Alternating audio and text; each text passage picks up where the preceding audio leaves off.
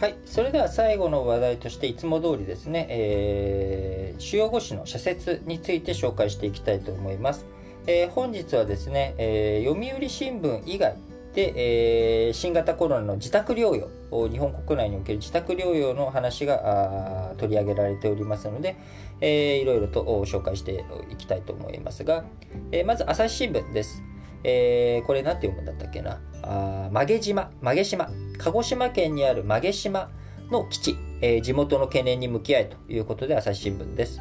はっきりしているのはアセス環境評価ですね、えー、環境評価がずさんであれば住民や自治体は適切に判断を下せず対立が将来にわたって持ち越されかねないということだ。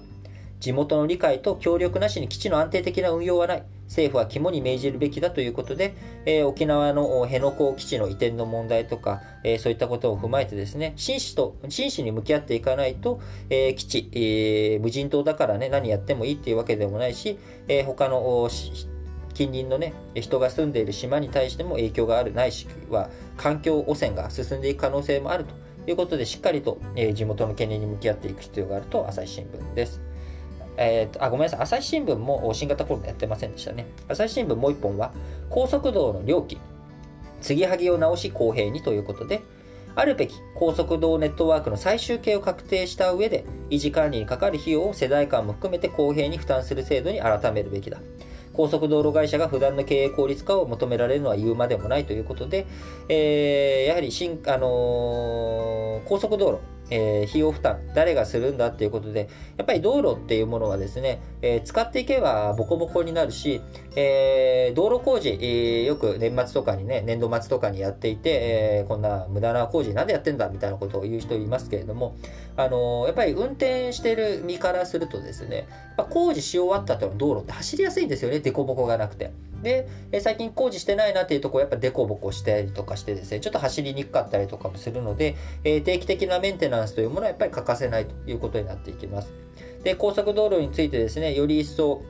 メンテナンス、えー、そのトンネルとかの崩落事故とかを防いでいくっていうことを考えていくと、やはりある程度の料金徴収というものは必要なのかなと。で、永久有料化っていうことにね、やっぱり僕は舵を切っていかなきゃいけないと。で、これ朝日新聞の社説の中に書いてあってあ知らなかったあ自分が見落としてたポイントだったんですけれども、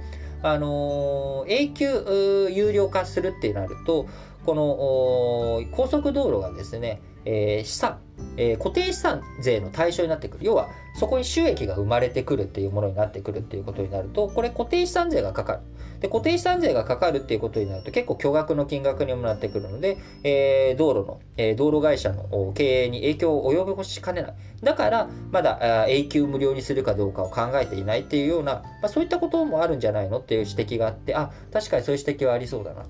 え、ただですねやっぱりえ、高速道路というもの、やっぱりこう早く目的地に着くとか、いろんなメリットもあるもの。なので、メリットもあるそういった収益源として、え、きちんと管理していく。で、その収益の一部は、え、きちんとメンテナンスに使う。え収益の一部については、えー固定資産税をしっかり納めていくっていうこと。そして残った分について新しい、えー、道路を作っていったりとかですね。そういったものに、えー、使っていく普及、あるいは、えー、ロードサービスを向上させていく。えー、あのなんだ、自動運転のなんかを埋め込んでいくとかね。まあ、そういったことをやっていくものに、えー、しっかりと使って、えー、健全なあ企業経営を進めていってほしいなと思います。えー、毎日新聞。五輪での SNS 中傷、選手守る仕組みが必要だということで、競技に集中できるようメンタル面でのケアも欠かせない。SNS の長所と短所を見極め、選手を守る仕組みを構築していく必要があるということで、えー、やっぱりね、的を射ている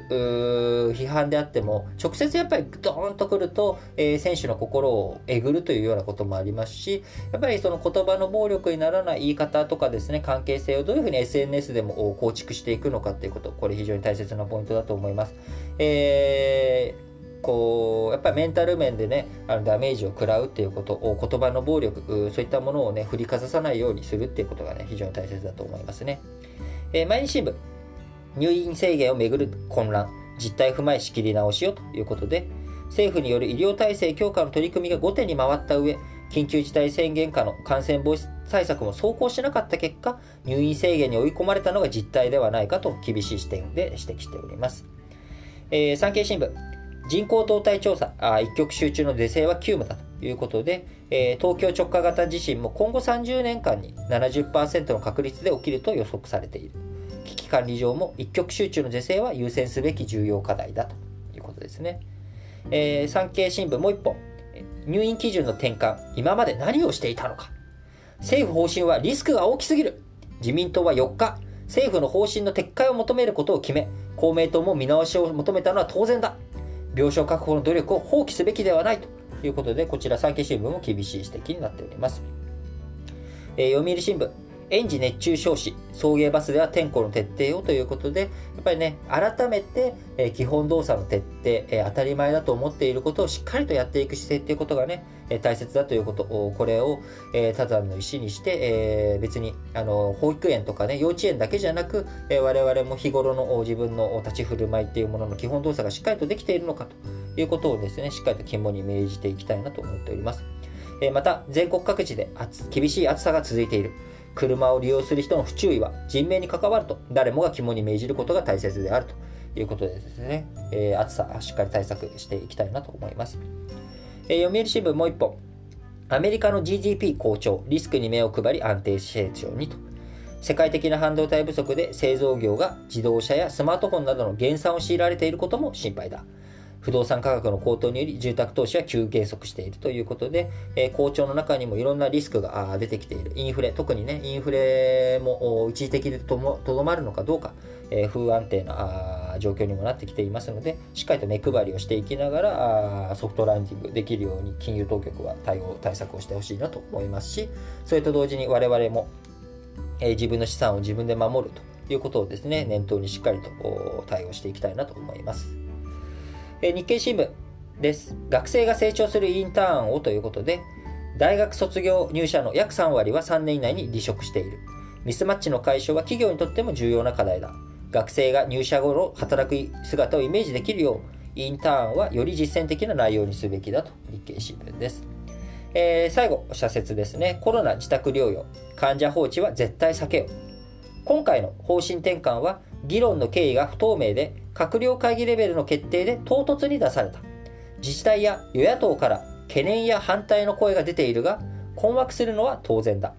医療現場の混乱を防ぐためにも政府の丁寧な説明が必要だということで、まあ、まさにもうその通りですね、えー、やっぱり何事もですねきっちりと説明を尽くしていくという姿勢。これは何も政府と、えー、有権者、えー、国民、え日本人のえ間だけにある話じゃなくてですね、やっぱり家族の中でもいろんなことを一緒に会話していく、えー、なんでそんなことしたのっていうことをお互いがきちんと対話、向き合っていく。会話あって話すだけじゃなくて、やっぱり僕は対話、対する相手の心と向き合っていく対話っていうのがね、大切だと思うんですよね。えー、ということで、この8月もしっかりとやっていきたいと思いますし、えー、皆さんといろいろと対話できる場として、えー、8月8日日曜日えー、の9時から、朝9時からですね、えー、久しぶりに、えー、あの、あれです、えー、クラブハウスで、えー、皆さんといろいろとお話、意見交換できる場を設けようと思っておりますので、えー、お時間に余裕ある方はですね、ぜひ8月8日の、えー、クラブハウス9時からのイベントに参加していただければと思いますし、えー、クラブハウス、まだ、えー、リートンとつながってないよという方はですね、えー、クラブハウスの中でリートンで探していただければ見つかりますので、えー、ぜひ、えー、お時間合う方はいらしていただければと思います。それでは皆さん、今日も元気にいってらっしゃい。